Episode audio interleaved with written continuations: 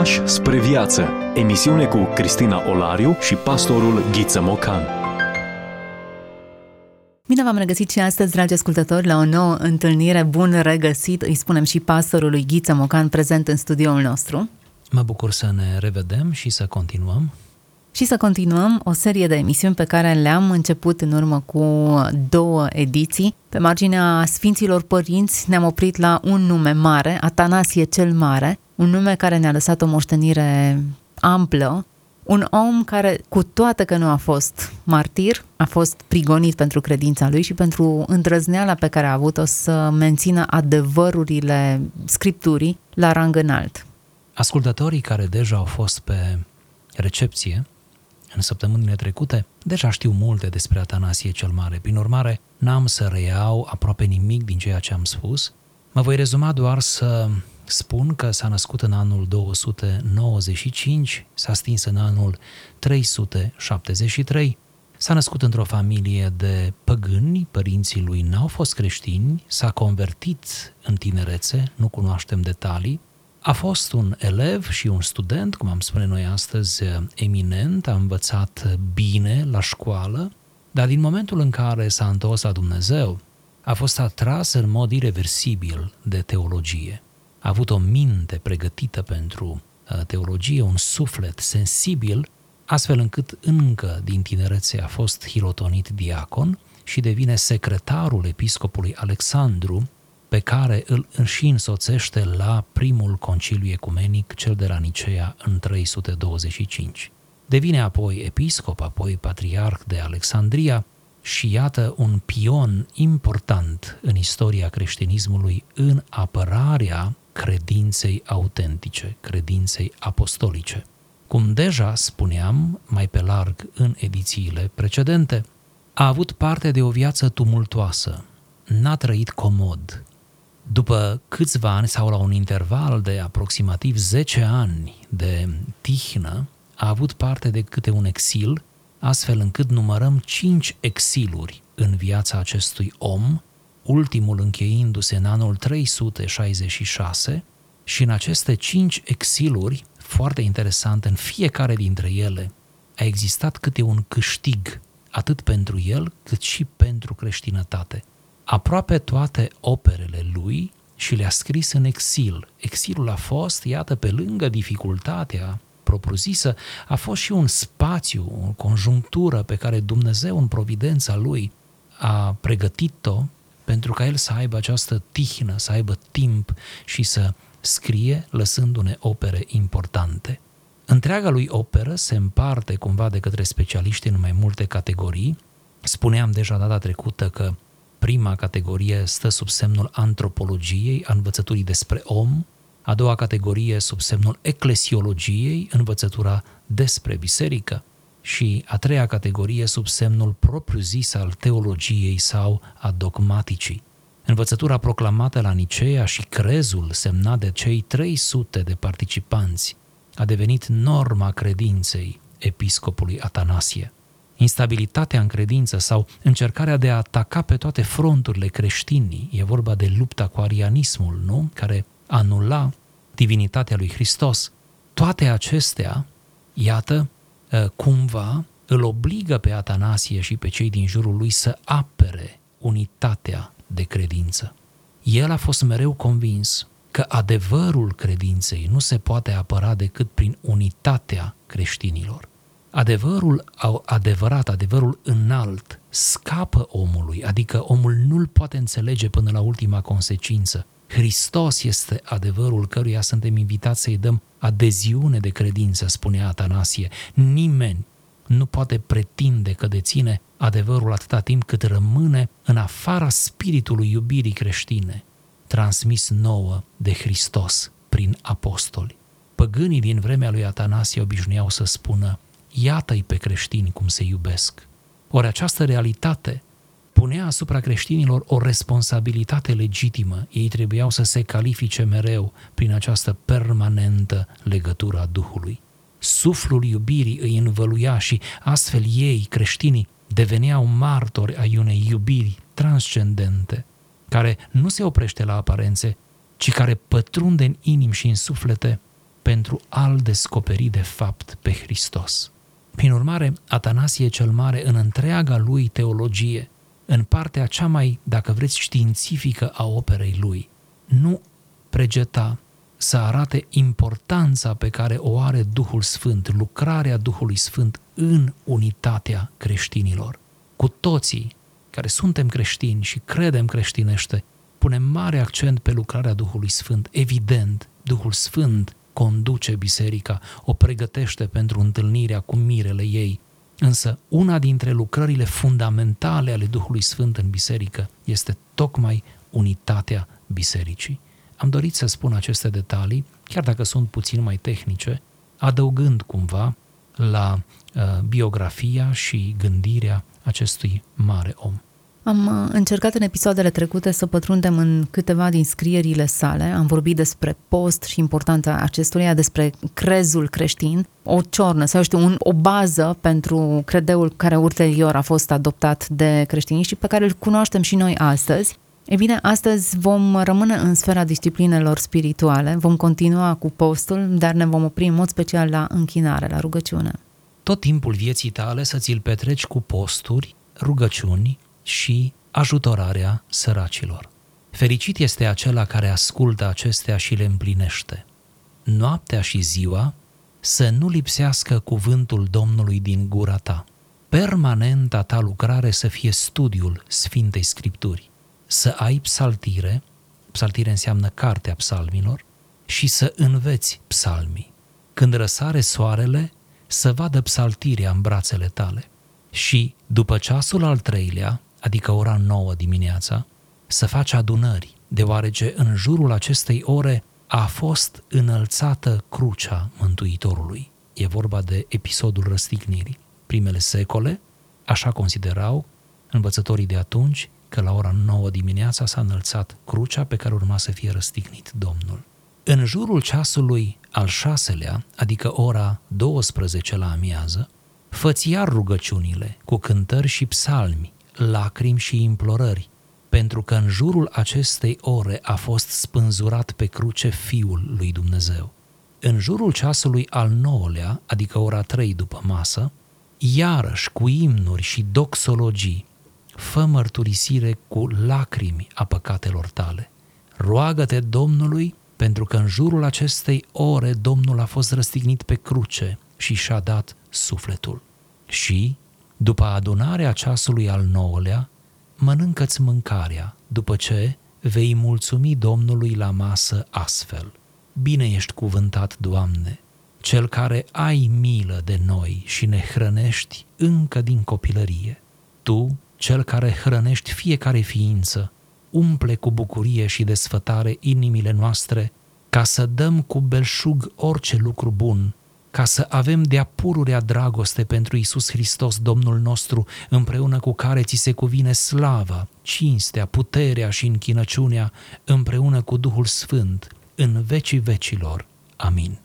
Și, când te așezi la masă și mergi să tai pâinea, spune așa Domnului: Îți mulțumim, Tatăl nostru, pentru sfânta-ți înviere, deoarece prin Fiul tău, Iisus Hristos, ne-ai cunoscut și precum pâinea aceasta care este pe masă, mai înainte a fost grâu împrăștiat și după ce s-a adunat a devenit un lucru omogen, așa să ne strângă și pe noi biserica în împărăția ta, pentru că a ta este puterea și slava în vecii vecilor. Amin.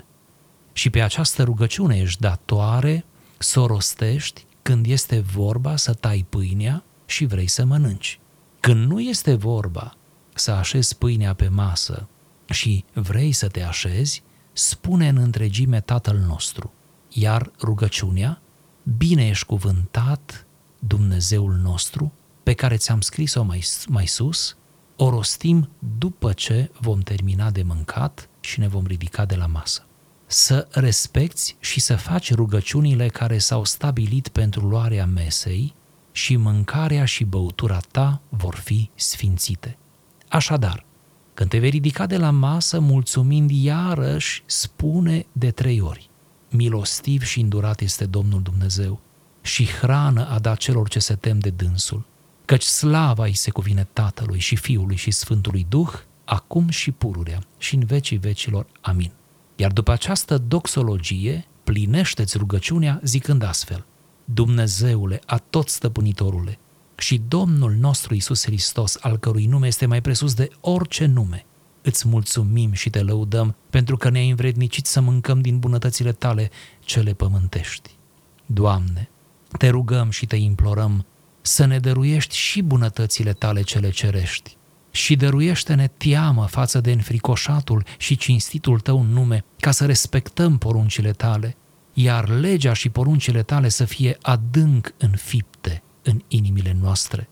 Sfințește-ne sufletele și trupurile noastre pentru iubitul tău Fiu, Iisus Hristos, Domnul nostru, împreună cu care ți se cuvine slava, puterea, cinstea și închinarea în vecii vecilor. Amin.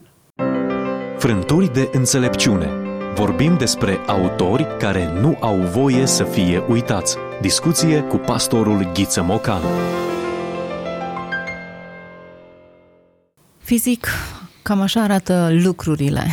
Pur și simplu să-ți trăiești viața sub spectrul acesta, al morții, al întrupării, al învierii lui Hristos, ca un bob de grâu care putrezește, să-ți mănânci pâinea, să o înghiți, să te așezi la masă cu această conștiință.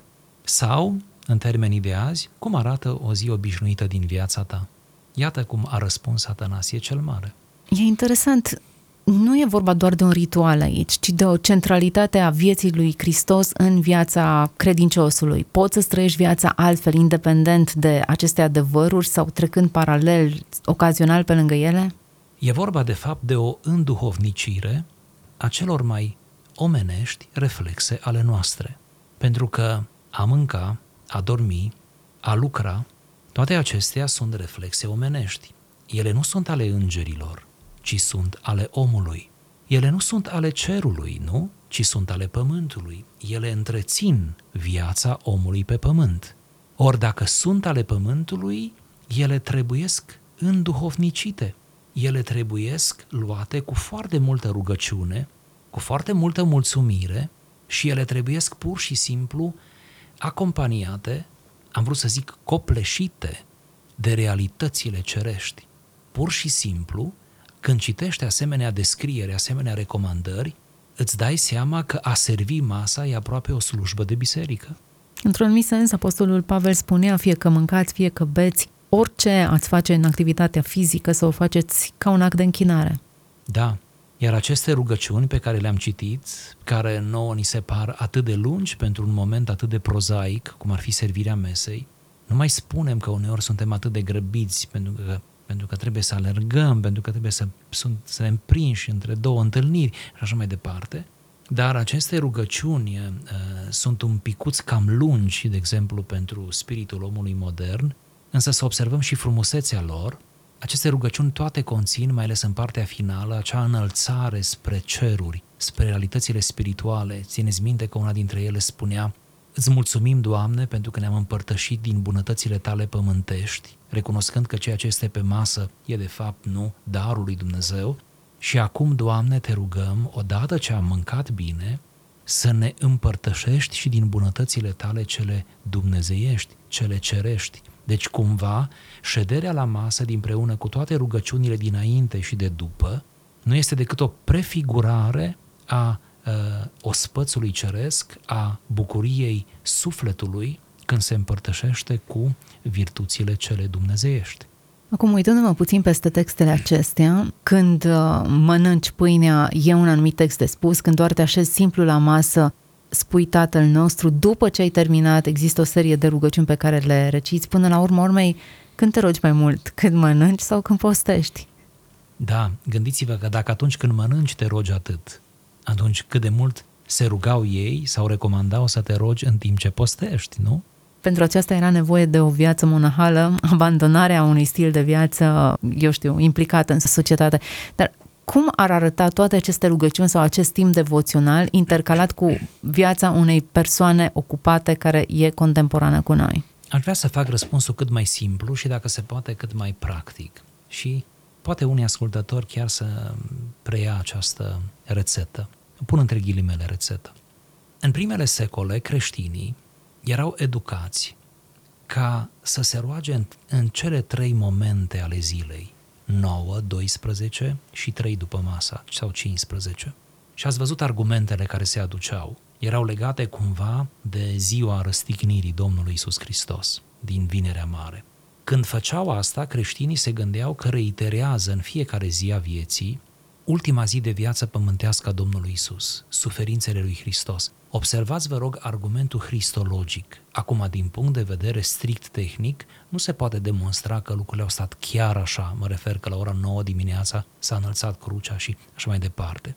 Adică nu avem argumente textuale concludente în privința aceasta. Deci este o interpretare pastorală care vine în sprijinul acestei discipline spirituale zilnice.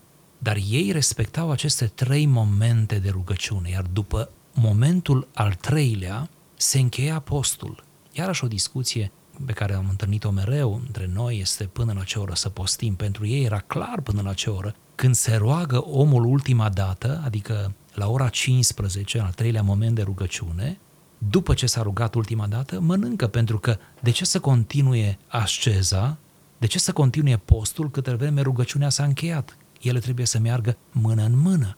Nu era greșit să postești mai mult, evident, dar asta era. Iar acest tipar a fost preluat de la evrei, da, din spațiul iudaic. Ei aveau aceste momente de rugăciune, acest ceas de rugăciune care apare bunăoară în cartea Faptele Apostolilor. Deci acum, aplicând toate acestea la viața omului de azi, devine tot mai dificil să fim riguroși cu acele ceasuri de rugăciune și totuși, aș zice eu, nu e imposibil. Poate oriunde ne-am afla, putem avea preț de câteva minute, poate doar mental, dacă nu reușim să verbalizăm, dacă nu reușim să îngenunchem, dar poate doar mental, poate doar în mașină fiind, să ținem cont de cele trei momente ale zilei și să remarcăm cu rugăciune. Iar când se întâmplă să fim cu toții acasă la unul dintre acele momente ale zilei, e foarte frumos să ne adunăm și să ne rugăm cu toții, să citim, să ne rugăm cu toții. Deci, într-adevăr, viața noastră acum este total anticreștină și din punct de vedere strict tehnic. Cât de important este ritualul? Stabilirea unui calendar zilnic după care să ne rugăm, să postim, să citim? Antoine de Saint-Exupéry spunea că ceea ce este casa pentru trup este ritualul pentru suflet. Deci ritualul este vital, atâta vreme cât nu cădem în ritualism, câtă vreme menținem bine esențele la locul lor. Cred că nu putem să facem nimic bun în cele duhovnicești fără program. Iar dacă nu ne place cuvântul ritual, atunci putem pune program, fără să ne impunem, fără rigori, nu putem să facem. Și dacă facem, facem sporadic, insuficient și nu suntem noi mulțumiți de ceea ce facem, cu atât mai puțin nu e mulțumit Dumnezeu. Deci în modul cel mai serios afirm acest adevăr, îl afirm în dreptul meu, eu însumi mă lupt ca să am un ritual, ca să am o rânduială, pentru că altfel nu facem. Acestea nu sunt lucruri simple. Acestea nu sunt lucruri simple pentru că implică întreaga ființă. Ori e simplu să dai o parte din tine lui Dumnezeu, să dai, nu știu, gândirea ta lui Dumnezeu, să gândești corect, nu? Să dai rugăciunea ta, iată, cuvintele tale să le dai, să le înalți către Dumnezeu. Dar când le pui toate la un loc, ori iată, ziua creștinului ar trebui să fie tocmai această bătălie pentru ca toată ființa noastră să fie pusă pe altar înaintea lui Dumnezeu, atunci devine greu. Acestea nu sunt lucruri simple, ele nu merg decât cu o pregătire psihologică anterioară, cu o decizie foarte bună. De fapt, în ultima instanță este o bătălie a voinței. Viața de credință ține în ultima instanță nu de emoție, nu de rațiune, le implică pe toate acestea, dar în ultima instanță e o bătălie a voinței. Noi când cădem, în ceea ce privește viața duhovnicească, noi cădem din cauza slăbiciunii unei voințe, nu din probleme legate de rațiune și de emoție, pentru că acelea funcționează, dar abdică voința. E bine să ne oprim din când în când, să descoperim sensuri noi, lecturi adânci și să ne lăsăm inspirați. De menționat pentru cei care au rezerve vis-a-vis de instalarea unui obicei, unei rutine, unor discipline. Însă Scriptura vorbește despre lucrul acesta. Apostolul Pavel te invită ca să practici disciplina, pentru că niciun ostaș care se înscrie într-o armată nu vrea să se încurce cu treburile vieții dacă vrea să placă celui care l-a înscris la oaste. Și în niciun domeniu din viața noastră nu reușim să atingem performanță dacă nu ne-am stabilit anumite rigori și limite, vorbind de la carieră, sport, profesie, orice palier. Dacă vrei să obții rezultate, va trebui să îți stabilești anumite targeturi, o anumită rutină, o anumită disciplină ca să reușești să ajungi acolo. Pe de altă parte, cred că ar trebui să vorbim și de reversul medaliei, adică de stabilirea unei rutine care la un moment dat devine golită de conținut. Ne întoarcem la discuțiile Domnului Iisus cu fariseii, care aveau o rutină extrem de bine stabilită în ce privește postul, dărnicia și toate zeciuielile, în schimb pierduseră conținutul. Ritualul sau rutina, cum spuneați, are riscurile lui, dar riscurile ritualului sunt mai mici, credeți-mă, și istoria dovedește asta și chiar experiența creștină, sunt mai mici decât riscurile haosului, adică a face lucrurile sporadic, a le face doar mânat de emoții, de evenimente, de împrejurări. Deci riscurile ritualului sunt ritualismul, formalismul, să rămâi cu ambalajul, dar să pierzi conținutul, sunt riscurile evidente ale ritualului. Dar acestea toate sunt mai mici și mai ușor reparabile, recuperabile, decât ați lăsa viața pur și simplu în voia sorții. Mă refer acum la viața spirituală și nu numai. Deci trebuie să fim prudenți și trebuie să ni se aprinde un beculeț în cele spirituale când vedem că ceea ce deja facem ca și ritual devine mecanic. Cred că prima dată când ne dăm seama că a devenit mecanic, rugăciunea a devenit mecanică, zilele de post au devenit mecanice, lectura Scripturii, să nu uităm, aici Atanasie vorbește așa de frumos de lectura Scripturii zilnică, de lectura psalmilor, de memorarea psalmilor. Deci când toate aceste conținuturi devin mecanice, noi le rostim în mod mecanic, noi deja le credem în mod mecanic, adică când nu mai avem participare afectivă la ceea ce facem cu trupul, cu mintea, cu închinarea noastră, cred că în acea situație trebuie să ni se aprindă, nu, cum ziceam, un beculeț, un semnal de alarmă și repede să ne vindecăm de acel spirit mecanicist. Dar iarăși, nu ne vindecăm de acest spirit mecanicist renunțând la post, renunțând la rugăciune, nu, ci ne vindecăm practicându-le.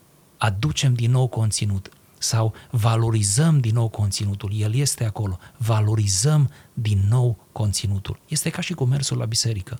Recunoaștem, nu întotdeauna mergem la biserică cu aceeași pasiune, recunoaștem că nu întotdeauna venim de la biserică cu aceeași râvnă sau cu aceeași bucurie, cu același entuziasm. Dar totuși continuăm să mergem. Nu trebuie să transformăm practicile noastre, disciplinele noastre spirituale în ceva care să fie cu necesitate utile sau utilitare. Pragmatismul timpului nostru ne învață și într-un mod greșit noi aplicăm asta uneori la viața duhovnicească, că totul trebuie să aibă o utilitate imediată. În cele spirituale, nu toate câte le facem au o utilitate imediată, dar pe termen lung au o utilitate.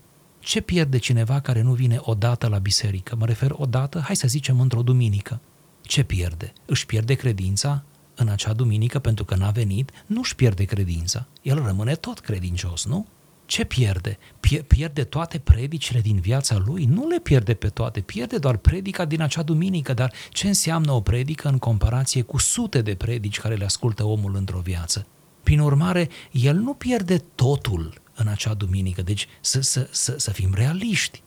El nu a pierdut decât o duminică, cu toate cele aferente unei duminici. Are o duminică, e una dintre atâtea din viața unui om.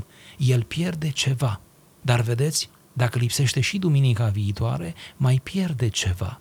Și noi, de fapt, când pierdem spiritual, nu pierdem totul dintr-o dată, așa cum și când câștigăm, nu câștigăm totul dintr-o dată.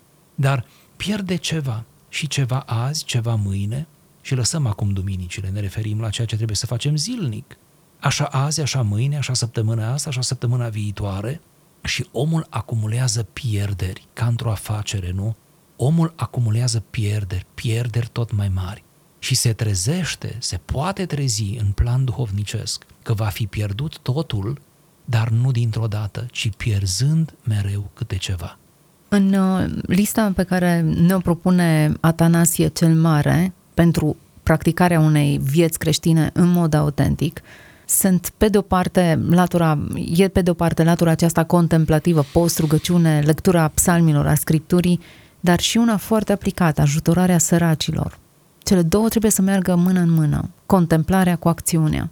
În fiecare zi, așadar, cum ne spune și Scriptura și toate aceste scrieri, noi trebuie să atingem cu succes ambele axe, verticala, relația cu Dumnezeu, și orizontala, relația cu semenii. Nu e îndeajuns să te rogi bine dacă n-ai dăruit bine. Nu e de ajuns să spui cuvinte frumoase în rugăciune, câtă vreme nu ai cuvinte frumoase și pentru semenii tăi. Nu e de ajuns să te comporți pios în relație cu Dumnezeu, în momentele tale devoționale și după ce ești afară între oameni sau între animale. Pe vremea aceea exista o relație mult mai imediată între om și animal, animalele domestice mă refer. Și să nu te comporți frumos cu animalele, care sunt și ele o creatură a lui Dumnezeu. Avem în patristică texte memorabile despre cum trebuie să se comporte creștinul cu animalele de care se folosește în gospodărie, despre relația pe care trebuie să o aibă cu natura, care îi oferă resurse pentru supraviețuire. Deci, iată, creștinul este angajat pe toate planurile, în tot soiul de relații, una mai fascinantă decât alta, de dimineață până seara. Inclusiv somnul era văzut în anumite scrieri ca fiind un exercițiu, o pregătire pentru somnul cel veșnic sau somnul morții. Și atunci când adormim, în fiecare seară trebuie să adormim împăcați cu Dumnezeu, cu ceilalți, pentru că s-ar putea să fie pentru unii ultima noapte, să fie noaptea din care nu ne mai trezim. De aceea rugăciunile de dimineață, care au fost scrise încă din primele secole și unele ne-au rămas, rugăciunile de dimineață au în primul rând această mulțumire la adresa lui Dumnezeu. Doamne, îți mulțumesc că m-ai ajutat să mă ridic din așternutul meu. Această ridicare este văzută aproape ca o ridicare dintr-o semi-moarte, dintr-o moarte, să zicem, mai ușoară, o moarte de câteva ore, nu? Ieșirea noastră din spațiul acesta activ al zilei. De aceea rugăciunile de seară conțin elemente precum, Doamne, să nu-mi fie acest așternut mormânt, ci să-mi fie doar o dihnă vremelnică, pentru ca mâine să mă trezesc chiar. Am ajuns la finalul acestei emisiuni, acestei ediții. Ce frumoase comori ne-au rămas, iată, din primele secole. Avem sentimentul că sunt scrise acum. Câtă înțelepciune condensată, câtă spiritualitate în rândurile acestea, ce exemplu de devoțiune și de dedicare, ce chemare profundă la autenticitate și la disciplină în același timp, toate cumulate în scrierile lui Atanasie cel Mare, autorul textelor pe care le-am discutat în ultimele episoade. Ne oprim astăzi aici. Vă mulțumim tuturor celor care ați rămas alături de noi până la finalul acestui episod. Vă dorim, ar trebui să vă urez post plăcut, discipline aplicate. Mi-e greu să formulez o urare în contextul acesta. Poate mă ajutați cu o urare care să le ajute pe ascultătorii noștri să cumuleze discuția noastră. Hai să le urăm zile frumoase. Cele de post sunt zile frumoase, cele de abstinență și restricții sunt zile frumoase dacă ne uităm la recompensă. Așa să fie. Atunci, zile frumoase cu Hristos. Ați ascultat emisiunea Pași spre viață cu Cristina Olariu și pastorul Ghiță Mocan.